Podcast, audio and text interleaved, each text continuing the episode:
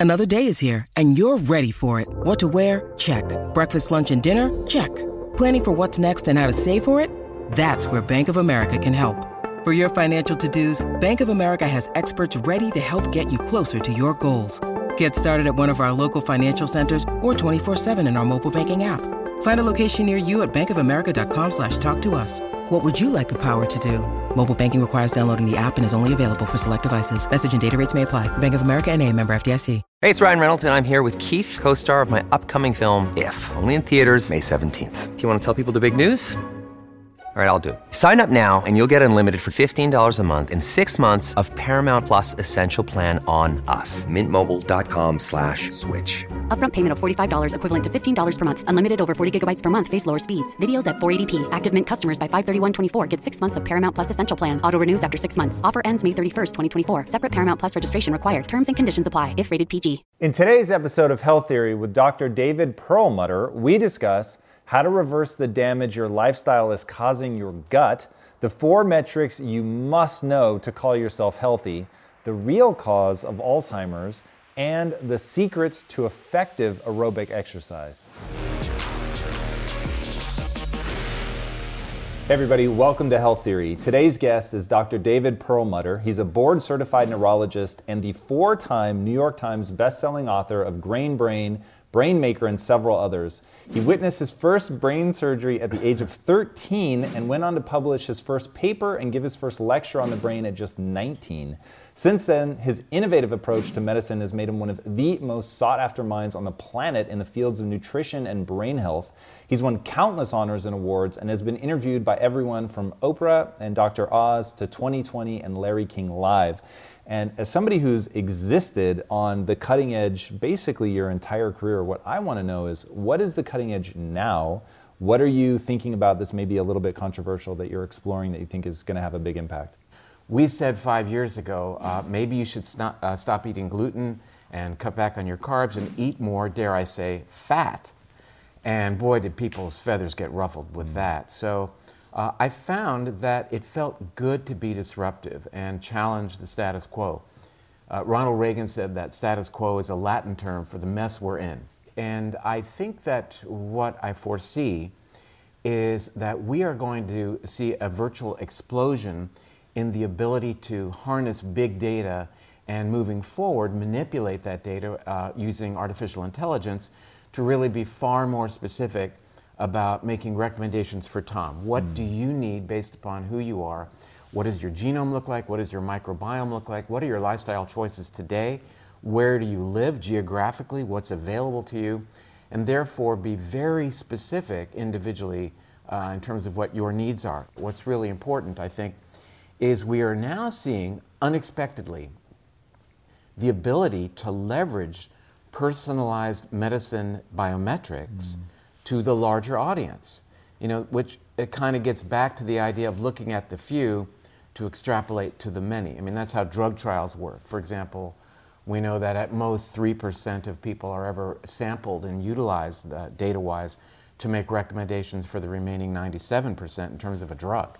And yet now, with uh, this ability to crunch this data and move forward, I think we're going to really understand the larger, the bigger strokes that uh, you know, frankly, we know that not everybody today and certainly moving forward is going to be available to uh, participate in specific personalized medicine. But I think we're going to learn what really has traction uh, with respect to the broad strokes. Mm. And what do you think people should be tracking now? Like, what's a meaningful? Should I be wearing an Oura ring or a constant glucose monitor? Like, what are what are the data points now that that you collect or that you recommend that people collect? Well, it's a good question because, you know, as you well know, there are so there's such incredible availability right now to look at changes in your microbiome on almost a daily basis, for example. Uh, certainly, your genome is a great place to start. That doesn't change, or does it?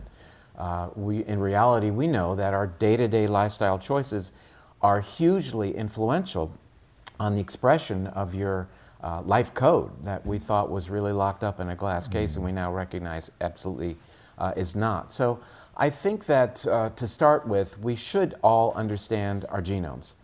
Whether it's 23andMe or any other uh, service that's out there, it's not just getting your genome sequence, but then manipulating that data to understand what your current needs are before you even begin tracking as you move forward. How do we manipulate it? I've actually Well, never there- heard somebody say that before. Yeah, there are several online uh, sites that are available to upload your 23andMe data. You just drag uh, the file and drop it into various sites. Uh, Dr. Ben Lynch, author of a book called Dirty Genes, has a terrific site. Uh, and from that, you learn uh, not just what your genome says, but more importantly, what does it mean? Uh, I learned some things about myself that I never knew that did change uh, my lifestyle choices to some small degree. One thing I learned is that I, Tom, am a poor methylator. What does it mean? It means that I have not the most favorable genes in a pathway called MTHFR, along with about 20 to 22 percent of Americans. People need to know that. When, What, what's the impact of that? Like, if you were not to address it, the outcome would so be. So, one of the most common things that we see with people who are poor methylators is, uh, uh, for example, that my homocysteine level can go up. And why is that an issue? Well, homocysteine is a powerful risk factor for Alzheimer's. So it really takes us away from the notion of Alzheimer's being a genetic issue, either you have the Alzheimer's gene or you don't, to uh, Alzheimer's being related to modifiable lifestyle factors.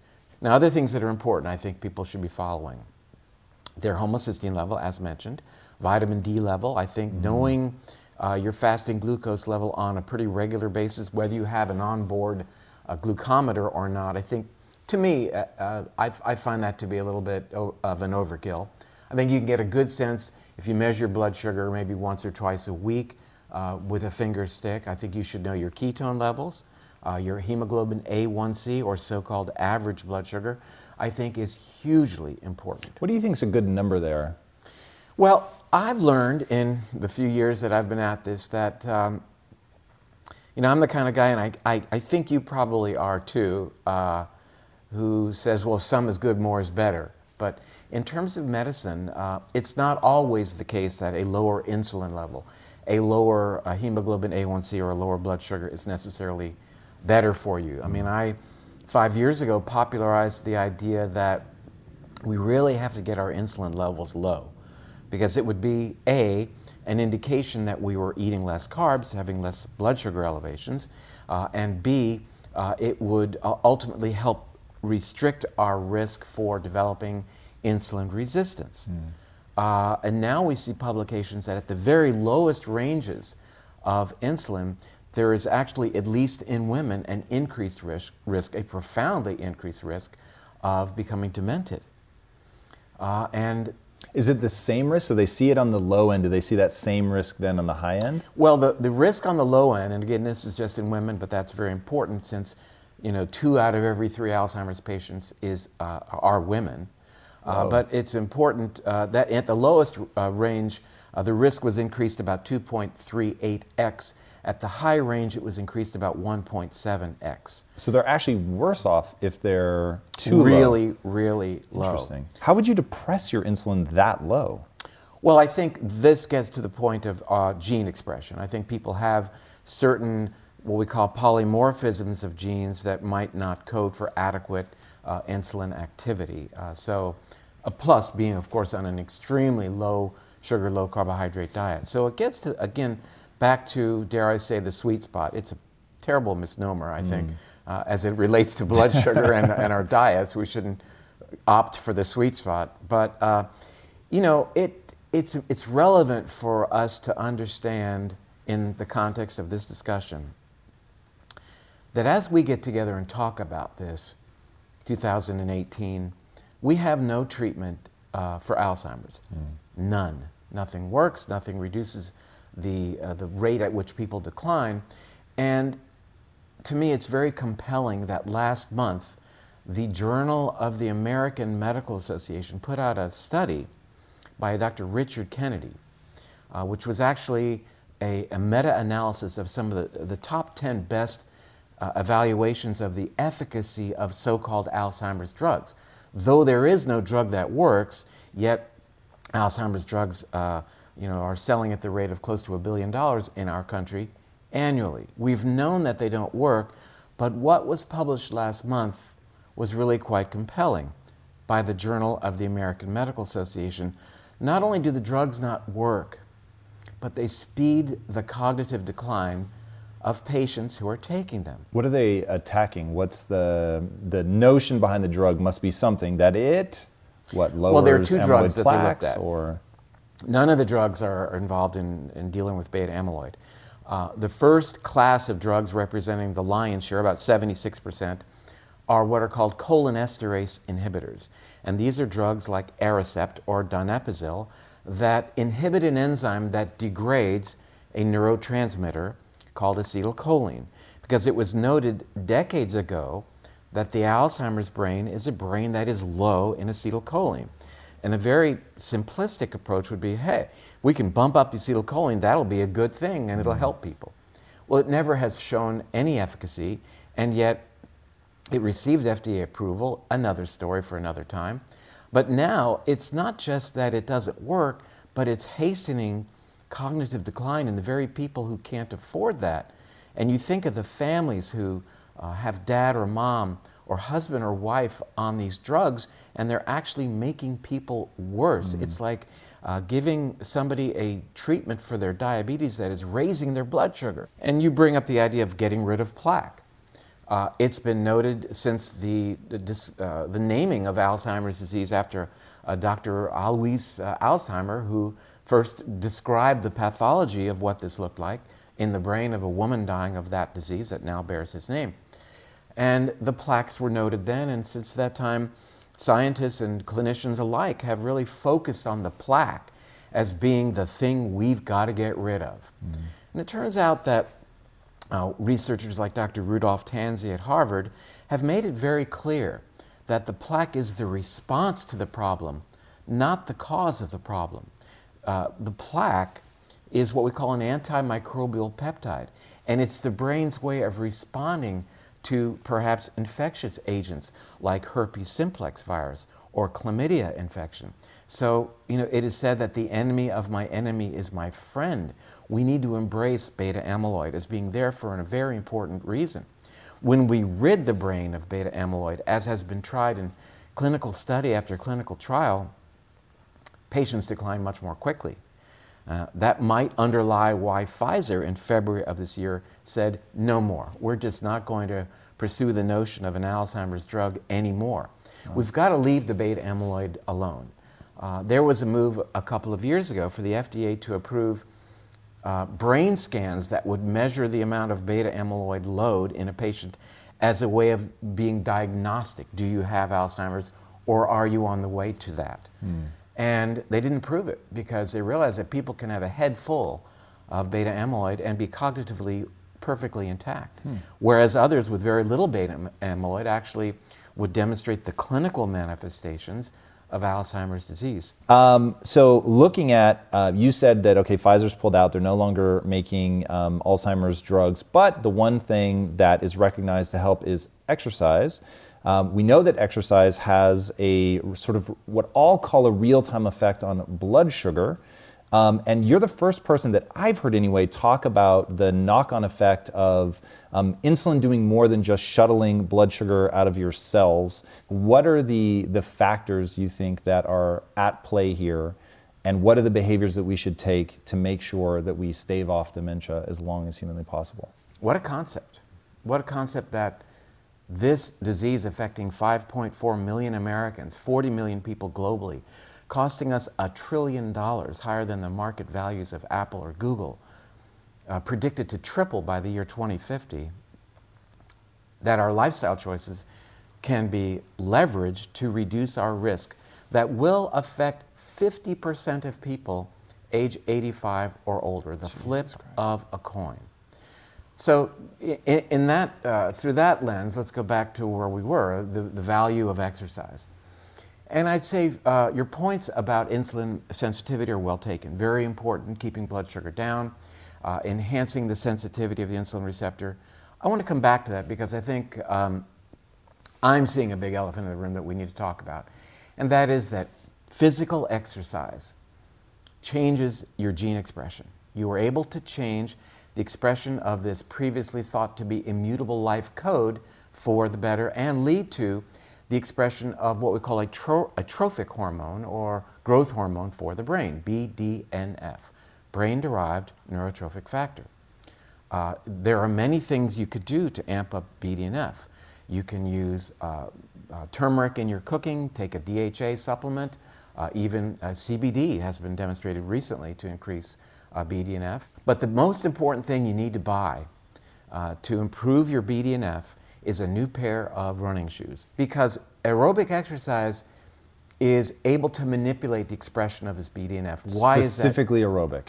Well, to a lesser degree, uh, resistance exercise as well. But I'm simply telling people 20 minutes a day, five days a week, hopefully more, at a heart rate value of 180 minus your age. As a target, of course, consult your healthcare uh, practitioner. But what a powerful way to reduce your risk for dementia. How can I connect those dots and make that statement to you as we sit here? Well, the Journal of the American Medical Association has wonderfully correlated baseline BDNF levels with future risk for dementia. You want to have more of this chemical that does two important things. It increases the growth of new brain cells in your brain's memory center, which is a powerful target for Alzheimer's. Okay. Um, and it also increases the connection of brain cells one to the other, a process called uh, neuroplasticity, that we can actually allow our brains to take advantage of the experiences that we then choose to pursue to build a better brain. And that is, is the BDNF a building block of that? Or no, it is not. It it's is, a signaling molecule. It is a signaling molecule. I mean, our brain cells want to connect to each other.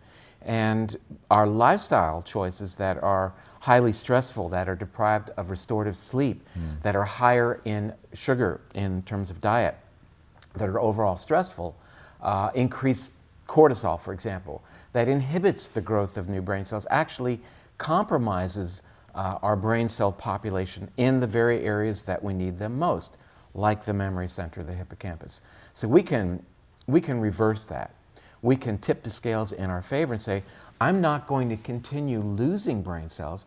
I'm actually going to repopulate my memory center with new brain cells. That study was done uh, out here at uh, U- UCLA in collaboration with researchers at University of Pittsburgh, led by a Dr. Erickson, demonstrating two groups of people, 100 people in each group. One group stretched for a period of a year, the other group was involved in aerobics.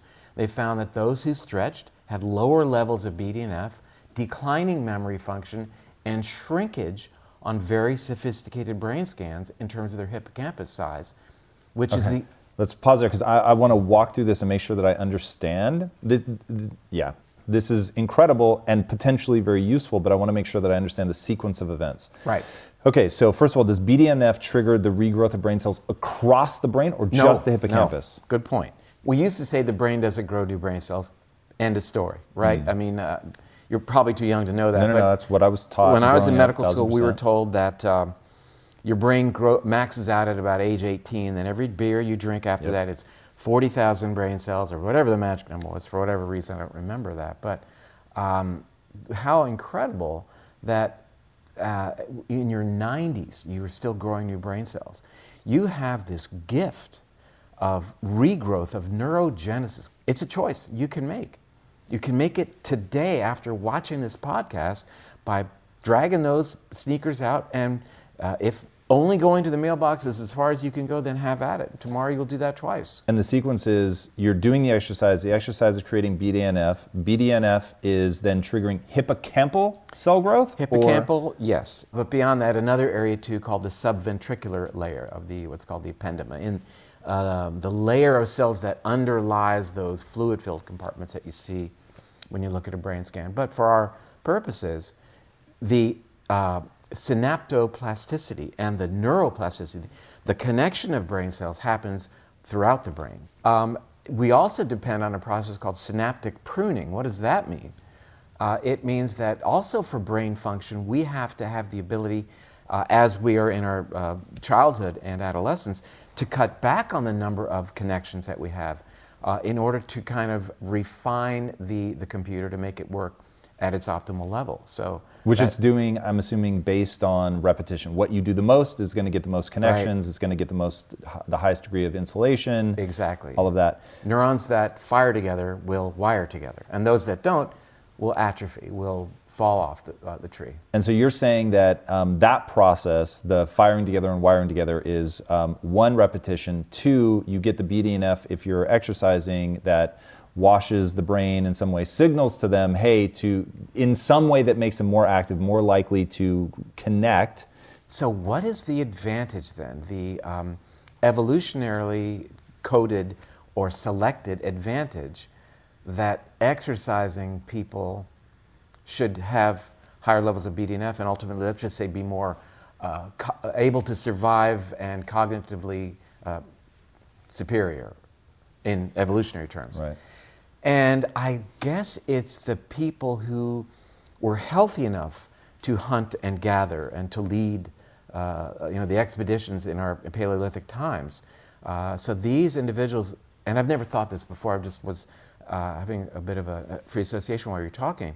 These are our ancestors, and uh, evolutionarily, they were selected because they were leading the group. So uh, uh, we can play upon that now that we understand that. It's interesting. Do you think that there's any relation between movement and memory because of the if you're moving and you're hunting or whatever, you Good need point. spatial relations, you need to understand sort of where you are. So I ask all these questions because one, like even when people talk about exercise, I never do cardio. I hate cardio. It's painful. But I lift all the time. But if you're telling me that that's actually not as powerful, then I'll start doing cardio. Um, so I guess understanding like the the nuance level, so that I know how to act, is ultimately the the driving force behind my questions.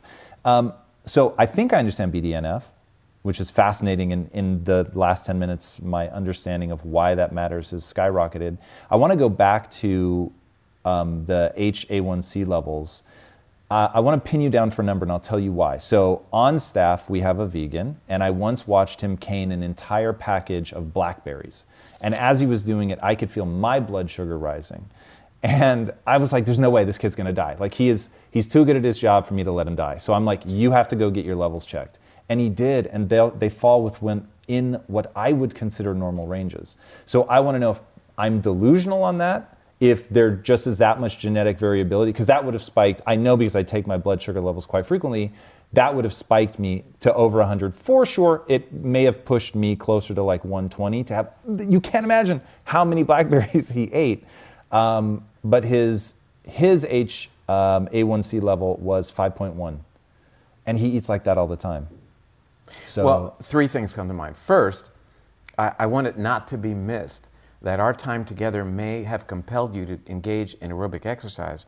That, that's great. I mean, that is huge. And, uh, you know, what compelled me was the science, the data, my personal risk for Alzheimer's, having lost my father to that disease, and then just understanding how pervasive and preventable the situation is. But uh, if, if you've changed your exercise routine based upon our time together, then I'm grateful that I came out here. That's great. Next point. and I both. Uh, the ideal, uh, being in the normal range. I, you brought up that uh, term, and uh, I, I just really recoil at the notion of a normal range. Because normal, really, uh, by definition, is average. It's you know whatever the number is, a thousand uh, samples, and then one standard deviation on either side, the normal range, and that doesn't work uh, in terms of my messaging. I want optimal. So, a normal range of vitamin D between 30 and 100. So uh, a patient will say, "Well, my level's in the normal range, doc. I'm at 31." Uh, there's a term for that. It means it, it is that sucks. Not that I use it that often, but it really does. We need optimal. Well, then you know, I, good enough normal range is not where we are. We want tip top. And so, as it relates to hemoglobin A1C, tempering my next commentary with the notion of the U-shaped curve, I would say a range would be between, let's say, uh, 5 to maybe about 5.3, 5.4. Now, to get to your third point of your uh, friend who's eating a lot of berries, first of all, uh, it's a lot of sugar. Uh, it's uh, a lot of fruit sugar called fructose, which has uh, almost no effect on uh, insulin, as you know. Uh, there is glucose in there, and ultimately, uh, he will to some degree glycate. He'll bind his blood sugar to protein, in the case of hemoglobin A1C, hemoglobin, and ultimately will increase that activity and it'll be measurable. But uh, you say he does it all the time. Uh, he's eating whole fruit with fiber to help offset the blood sugar spike. So I think you have to look at many things in terms of looking at an N of one. What did his A1C turn out to be based upon what you've observed? There are a lot of variables here. We don't know his, uh, what his microbiome looks like, for example.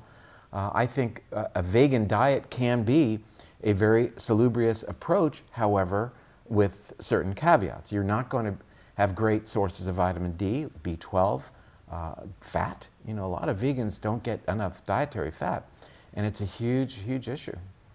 If you're struggling to lose weight, you've probably heard about weight loss medications like Wegovy or Zepbound, and you might be wondering if they're right for you. Meet PlushCare, a leading telehealth provider with doctors who are there for you day and night to partner with you in your weight loss journey.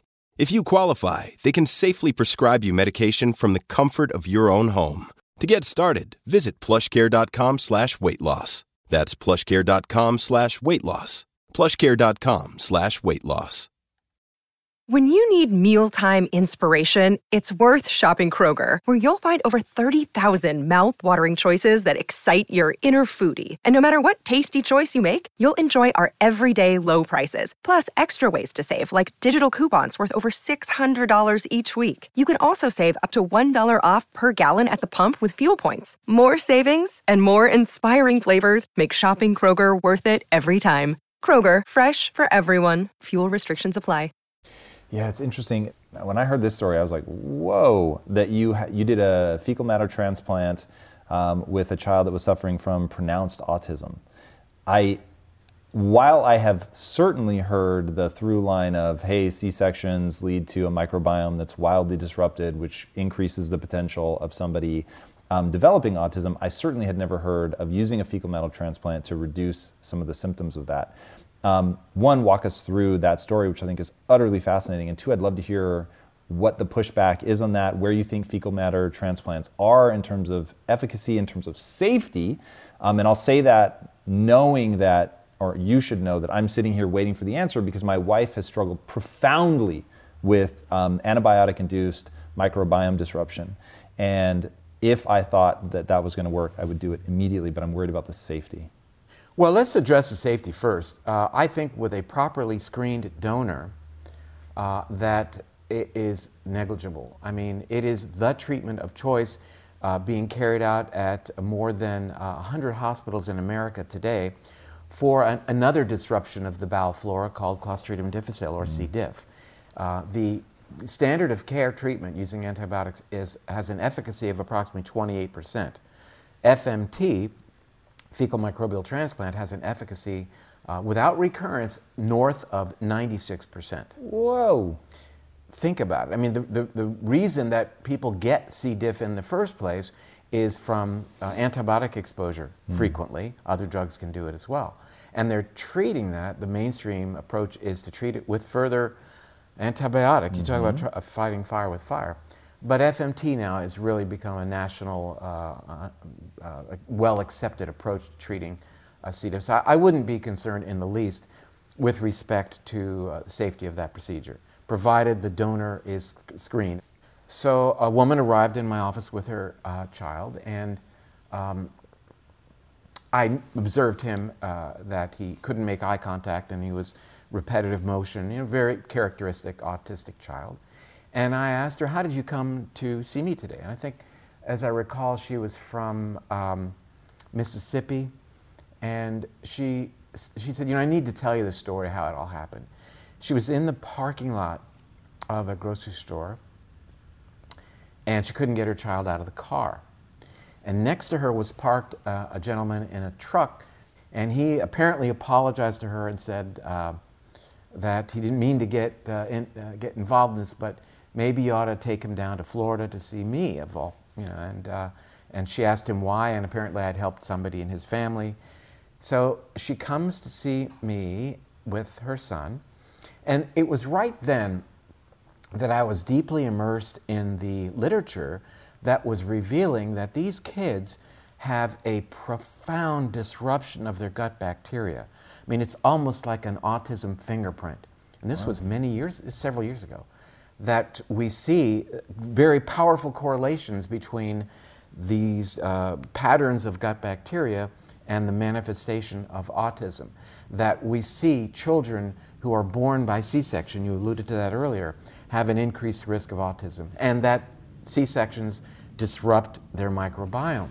One researcher, clinician, uh, actually, uh, Dr. Finegold, uh, actually was treating uh, autistic children using vancomycin to help re- an antibiotic to reestablish some balance and was getting good results. So I said, uh, let's at least start with some probiotic enemas. I instructed her how to give her child uh, probiotics from the health food store, putting him in an enema and administering them. He improved. He uh, doesn't sound like a big deal, but he was able to tie his shoes for the first time in his life, and he was able to spend the night out at a friend's house. Hmm. Ama- I mean, those are major landmarks. They don't seem like much, but they were. As we continued uh, to work with him, he plateaued, uh, maintained his improvements, but it was not continuing uh, to get where she wanted. And I said, well, we ought to consider fecal microbial transplant. What is that? Identifying a healthy donor, taking the fecal material, and transplanting it into your son's colon. She identified a uh, healthy 12 year old girl, and I got on the phone with her, and I said, I know it sounds really strange, uh, and it's way out there, but we just need to do this. And she said, if it'll help him, I'm in. Wow. And she did, and he began FMTs. His mother did them at home. And um, I was getting ready to give a talk in Germany. His mother sent me a link to a video of this kid presenting, um, presenting a uh, book report at school on Benjamin Franklin. And it, I, I got like that getting ready to give my lecture, like mm-hmm. I'm getting right now. It took the, the, wind out of my sails. I just couldn't believe it. And he's now in regular school the, uh, in the wow. top 10% of his class. He was always bright, but he had this inflammation in the way of his cognitive performance. You know, it's like listening to a FM radio station in a lightning storm. It was always there. Mm. So um, you know, that was one of the uh, things that we did that was certainly disruptive and eccentric. Wow. Um, since then, the University of Arizona did an interventional trial uh, on 20 autistic children, demonstrated profound improvement in these kids where nothing has helped them ever, uh, in collaboration with researchers from Harvard, validating the notion of fecal microbial transplant as a treatment for autism. We know that we can measure the permeability of the gut by looking at levels of something called LPS, lipopolysaccharide. It's a chemical that enshrouds the gut, many of the gut bacteria. If the gut lining is leaky, for whatever reason, typically because of disruption of the gut microbiome, mm. Then we can measure that LPS in the bloodstream where it doesn't belong. We see dramatic elevations of this LPS, meaning inflammation and uh, breakdown of the gut lining in Alzheimer's, autism, major depression, and even Lou Gehrig's disease. My point is that we focus on the brain when there's a heck of a lot going on in the gut that we're just beginning to unravel. The beginning of our time together, you challenged me. You said, Well, what does the future look like? And really, as we understand this relationship between the gut and the brain, we've got we've we've moved to a new stadium, mm. and there are new rules written. Because as a neurologist, I have had traditionally very few tools in the toolbox. It was very much an adios, diagnose and adios right. situation. It doesn't really help anybody to go to the neurologist's office and he or she comes up with a very exotic name or something not as exotic like Alzheimer's mm. uh, is a, a word that has incredible um, gravitas in a negative way when family members hear that. Mm. And we have no treatment, and yet it's preventable. And um, it's like John Kennedy said in his inauguration that the time to fix the roof is when the sun is shining. And you know that really has been you know a fundamental aphorism for me that to prevent these situations for which we have no treatment is the call to action. And uh, there's no doubt uh, that to a significant degree, this epidemic is preventable. And that's the message that we want to shout out because um, we are um, inculcated with the mentality that we should live our lives however we choose, and come what may, there'll be a treatment, right? Yeah. Eat crap, and we'll f- give you a diabetes pill to get your A1C below seven. what kind of goal is that? Uh, but the reality is, treating your diabetes to lower your blood sugar has uh, other uh, downstream effects that may not be good. Lowering your cholesterol level with a statin drug may not be the best thing to do. And you're go deeper on that. I've heard you talk about that statins' effect on um, insulin receptors, um, which was what put it on my radar that there are potentially other issues or other things that insulin is doing because I always just thought of it as the you know taking the blood sugar out and putting it in the cell. Or let me see if I can connect those two: the notion of diabetes and and statin drugs, for mm. example, and why I'm really um, so di- seemingly dialed in on diabetes, because if you become a type two diabetic, which is by and large a choice, you have quadrupled your risk for Alzheimer's.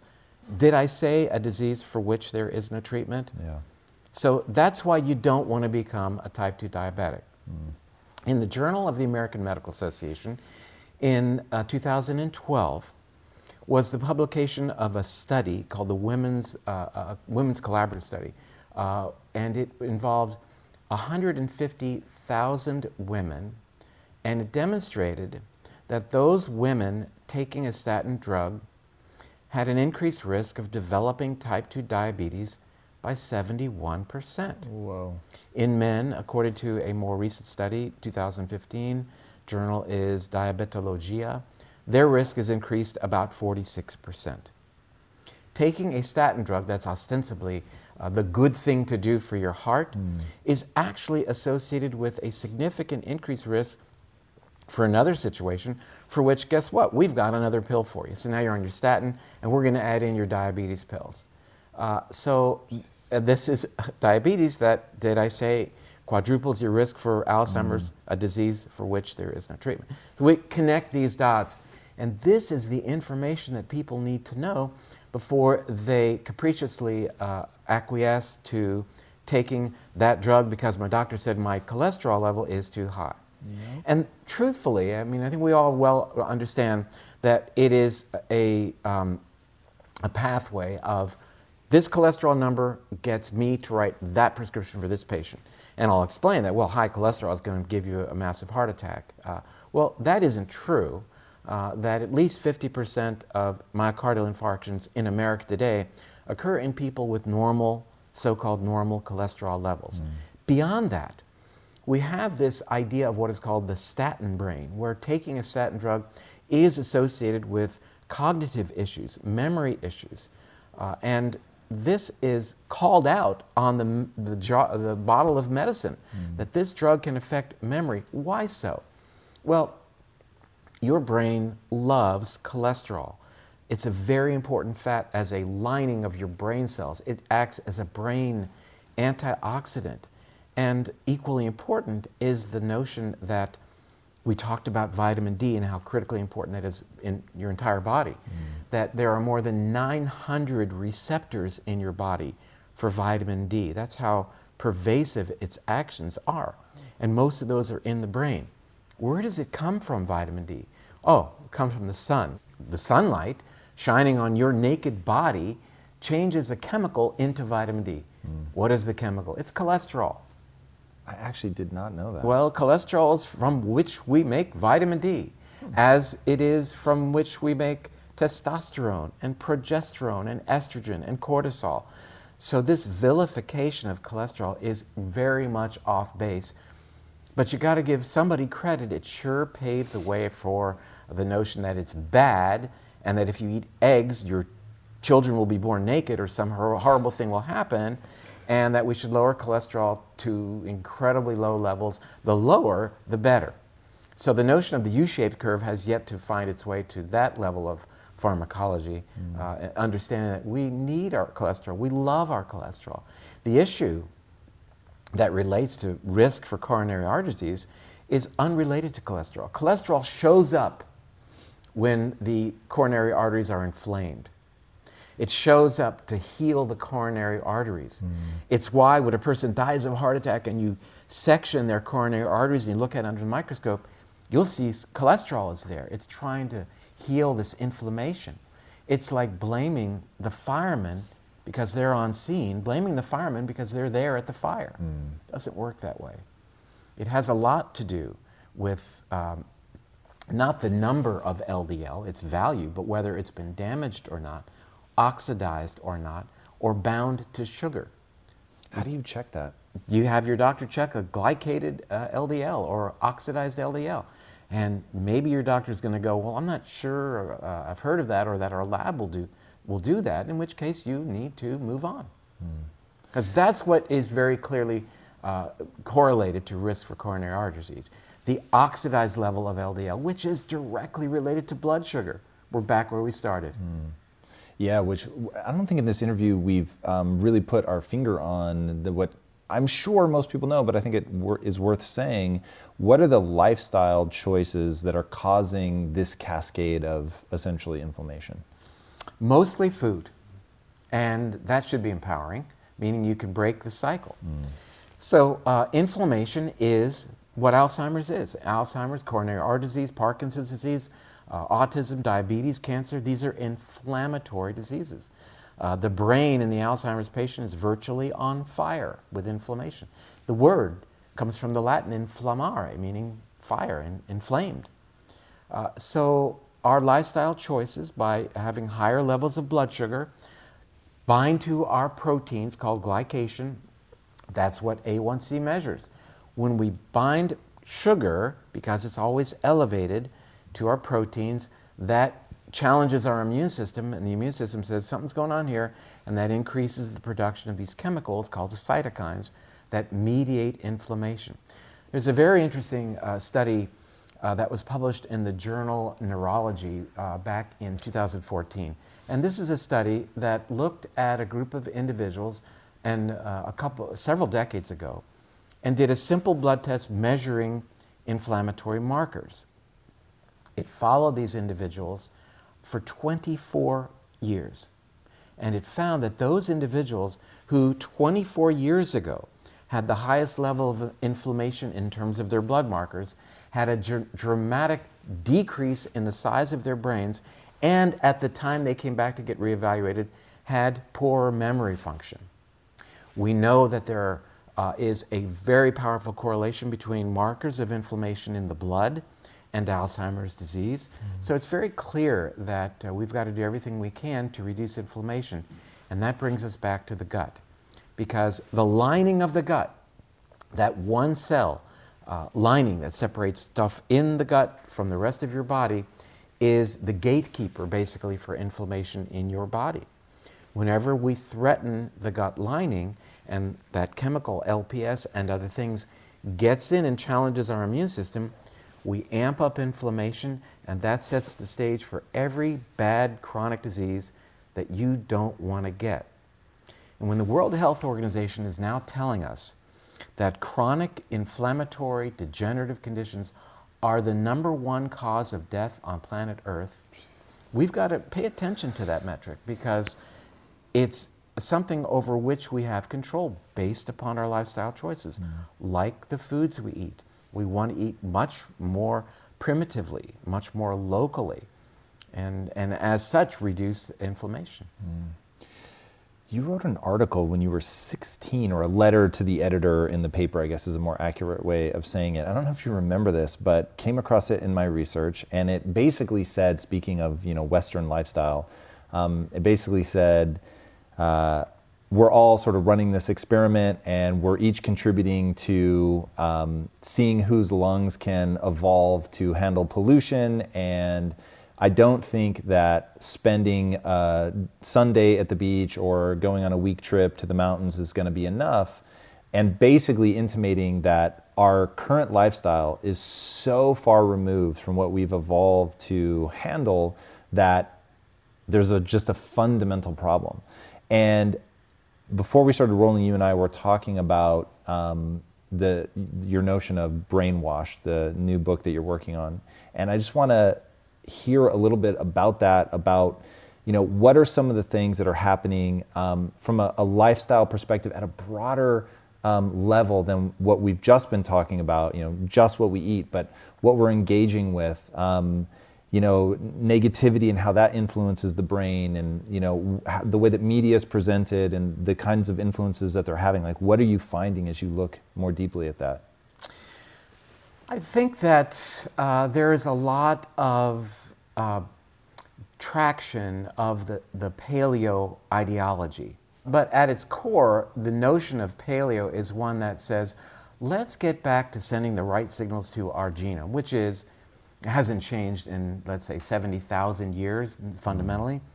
Uh, and it gets, gets back to our original conversation we started today about how our lifestyle choices are interpreted by our genome, how our food beyond the macronutrient content is actually information, sending up to date signals as to our environment to our genome so that our genome can then, in kind, respond uh, to maintain our health by responding to the signals to, that it receives.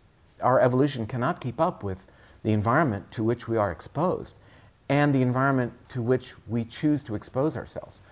So, the idea that um, we can change that by going back and trying to think about what it was that our ancestors' lifestyles must have been like, and therefore cause our genome to express genes for longevity, um, reduction of inflammation, in, uh, stabilization of immunity, uh, is, I think, really very, very important. So I think that you know this is really becoming an area of great interest uh, for a lot of people. It's you know instead of trying to patch up these problems, I think the idea of letting our genes keep us healthy mm. is really um, it's it's it's kindness. It's really about, about reconnecting to that incredibly beautiful gift that we've received from all who have come before us. And it's very instructive to recognize that the genes of our gut bacteria are influencing our genome mm. expression. That those little critters that live within us are moment to moment changing our gene expression. There's a very interesting piece of this puzzle that was just uh, solved for me last month in a journal, uh, Cell Host and Microbe. The researcher's name is Yun Teng, T E N G from University of Louisville.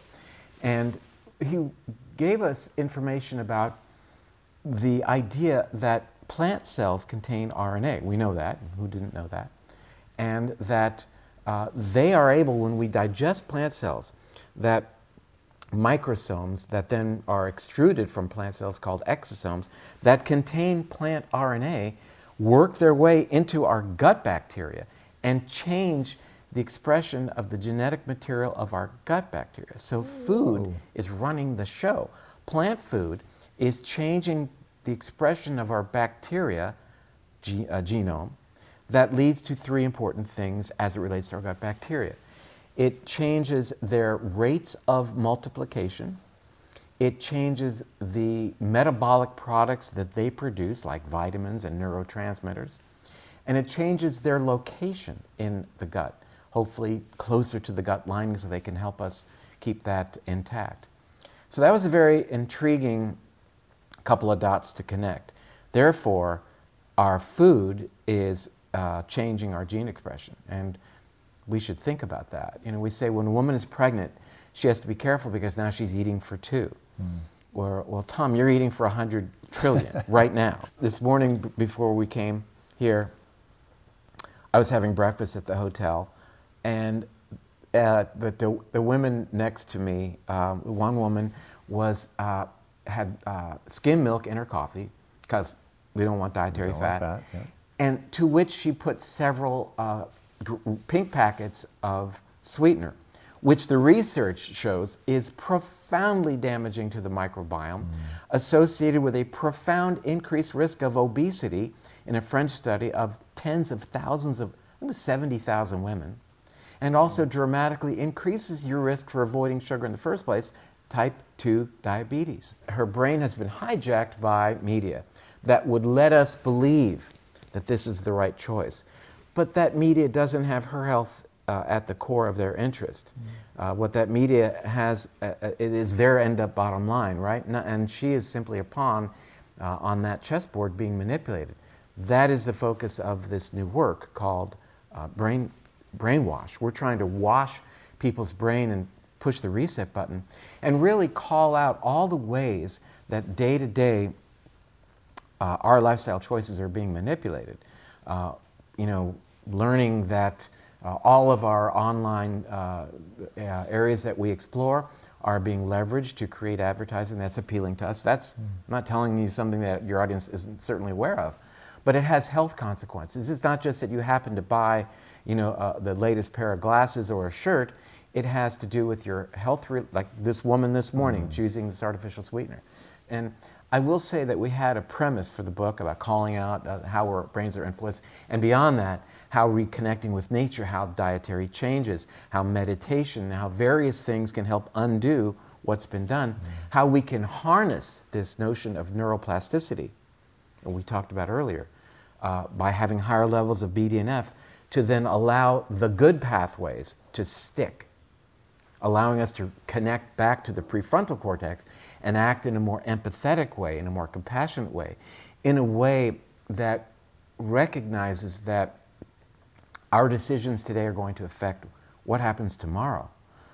Um, the notion that we can do that uh, is is, a heck of a gift that we need to raise awareness of, especially these days when impulsivity and narcissism seems to be you know, the way things are done today. And mm we've certainly got to pay attention to what, uh, what will tomorrow bring. How will our actions today affect ourselves uh, tomorrow and affect the world tomorrow?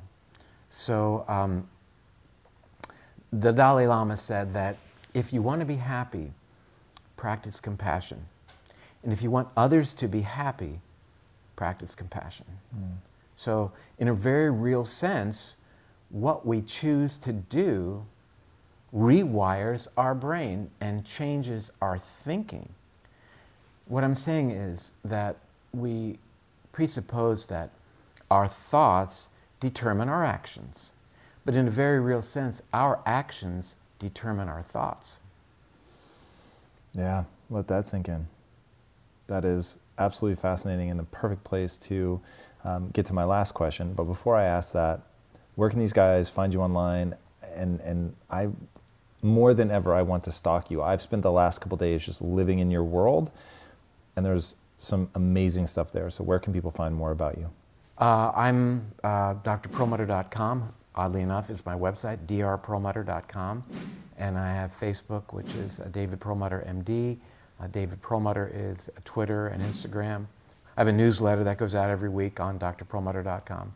Amazing. Oh, I have a YouTube channel, The Empowering neurologist. Yes, there you a lot of amazing content there. Cool. My last question What is the one change that people could make that would have the biggest positive impact on their health? Uh, it's, a, it's a very difficult question to answer because there's so many levels of things we talked about. I would say um, embrace uh, the recognition that connection is the most uh, powerful notion that, that can, we can leverage for health and for our future. Connection to other people. I'm going to leave it open. Connection to our genome, connection to our microbiome, connection to our families, connection to our neighbors, connection to those who live in other countries, and connection to the planet. I love that. Amazing answer. Thank Dr. Perlmutter, thank you so much My for coming pleasure. on. That was absolutely extraordinary. Guys, he is shaping my thinking, I think, more than anybody else right now. I, I cannot encourage you enough to go in. He's making connections that other people aren't making. He's talking about things that are um, certainly going to rile some people up, but I think are backed by um, cutting edge science to be sure. But certainly, he always speaks from a place of what's coming out in the studies. It's absolutely extraordinary. Um, I, I, just have really been blown away with his ability to go into the hard science, talking at a cellular level, and then also, like his last answer, about connection and the way that for him that really is taking everything into consideration and not just um, connecting to other people, but also connecting to the things you can find out about yourself, bringing us back to the beginning of the interview where he was talking about understanding your data and understanding really who you are at, at a much deeper level than I think most people really understand themselves. And I think it's utterly fascinating that the man that's given us so many books on dietary impact on the brain is now showing us um, a broader perspective on what's impacting our brain and the ways that we can really begin to shape our lives, to shape our genetics, which I think is such an interesting idea. Um, it, it, it's absolutely breathtaking, and I will for sure put my stamp on every second that you spend in his world. Um, learning from him is a second well spent that um, the highest compliment that I can pay somebody in his field is to say that I really believe it will help you live a longer, more productive, happier, and healthier life. Um, so dive in, you will not regret it. All right, if you haven't already, be sure to subscribe. And until next time, my friends, be legendary. Take care. Hey, everybody, thank you so much for listening. And if this content is delivering value to you, please go to iTunes, go to Stitcher, rate and review us. That helps us build this community. And that is what we are all about right now building this community as big as we can to help as many people as we can, deliver as much value as possible. And you guys rating and reviewing really helps with that. All right, guys, thank you again so much. And until next time, my friends, be legendary. Take care.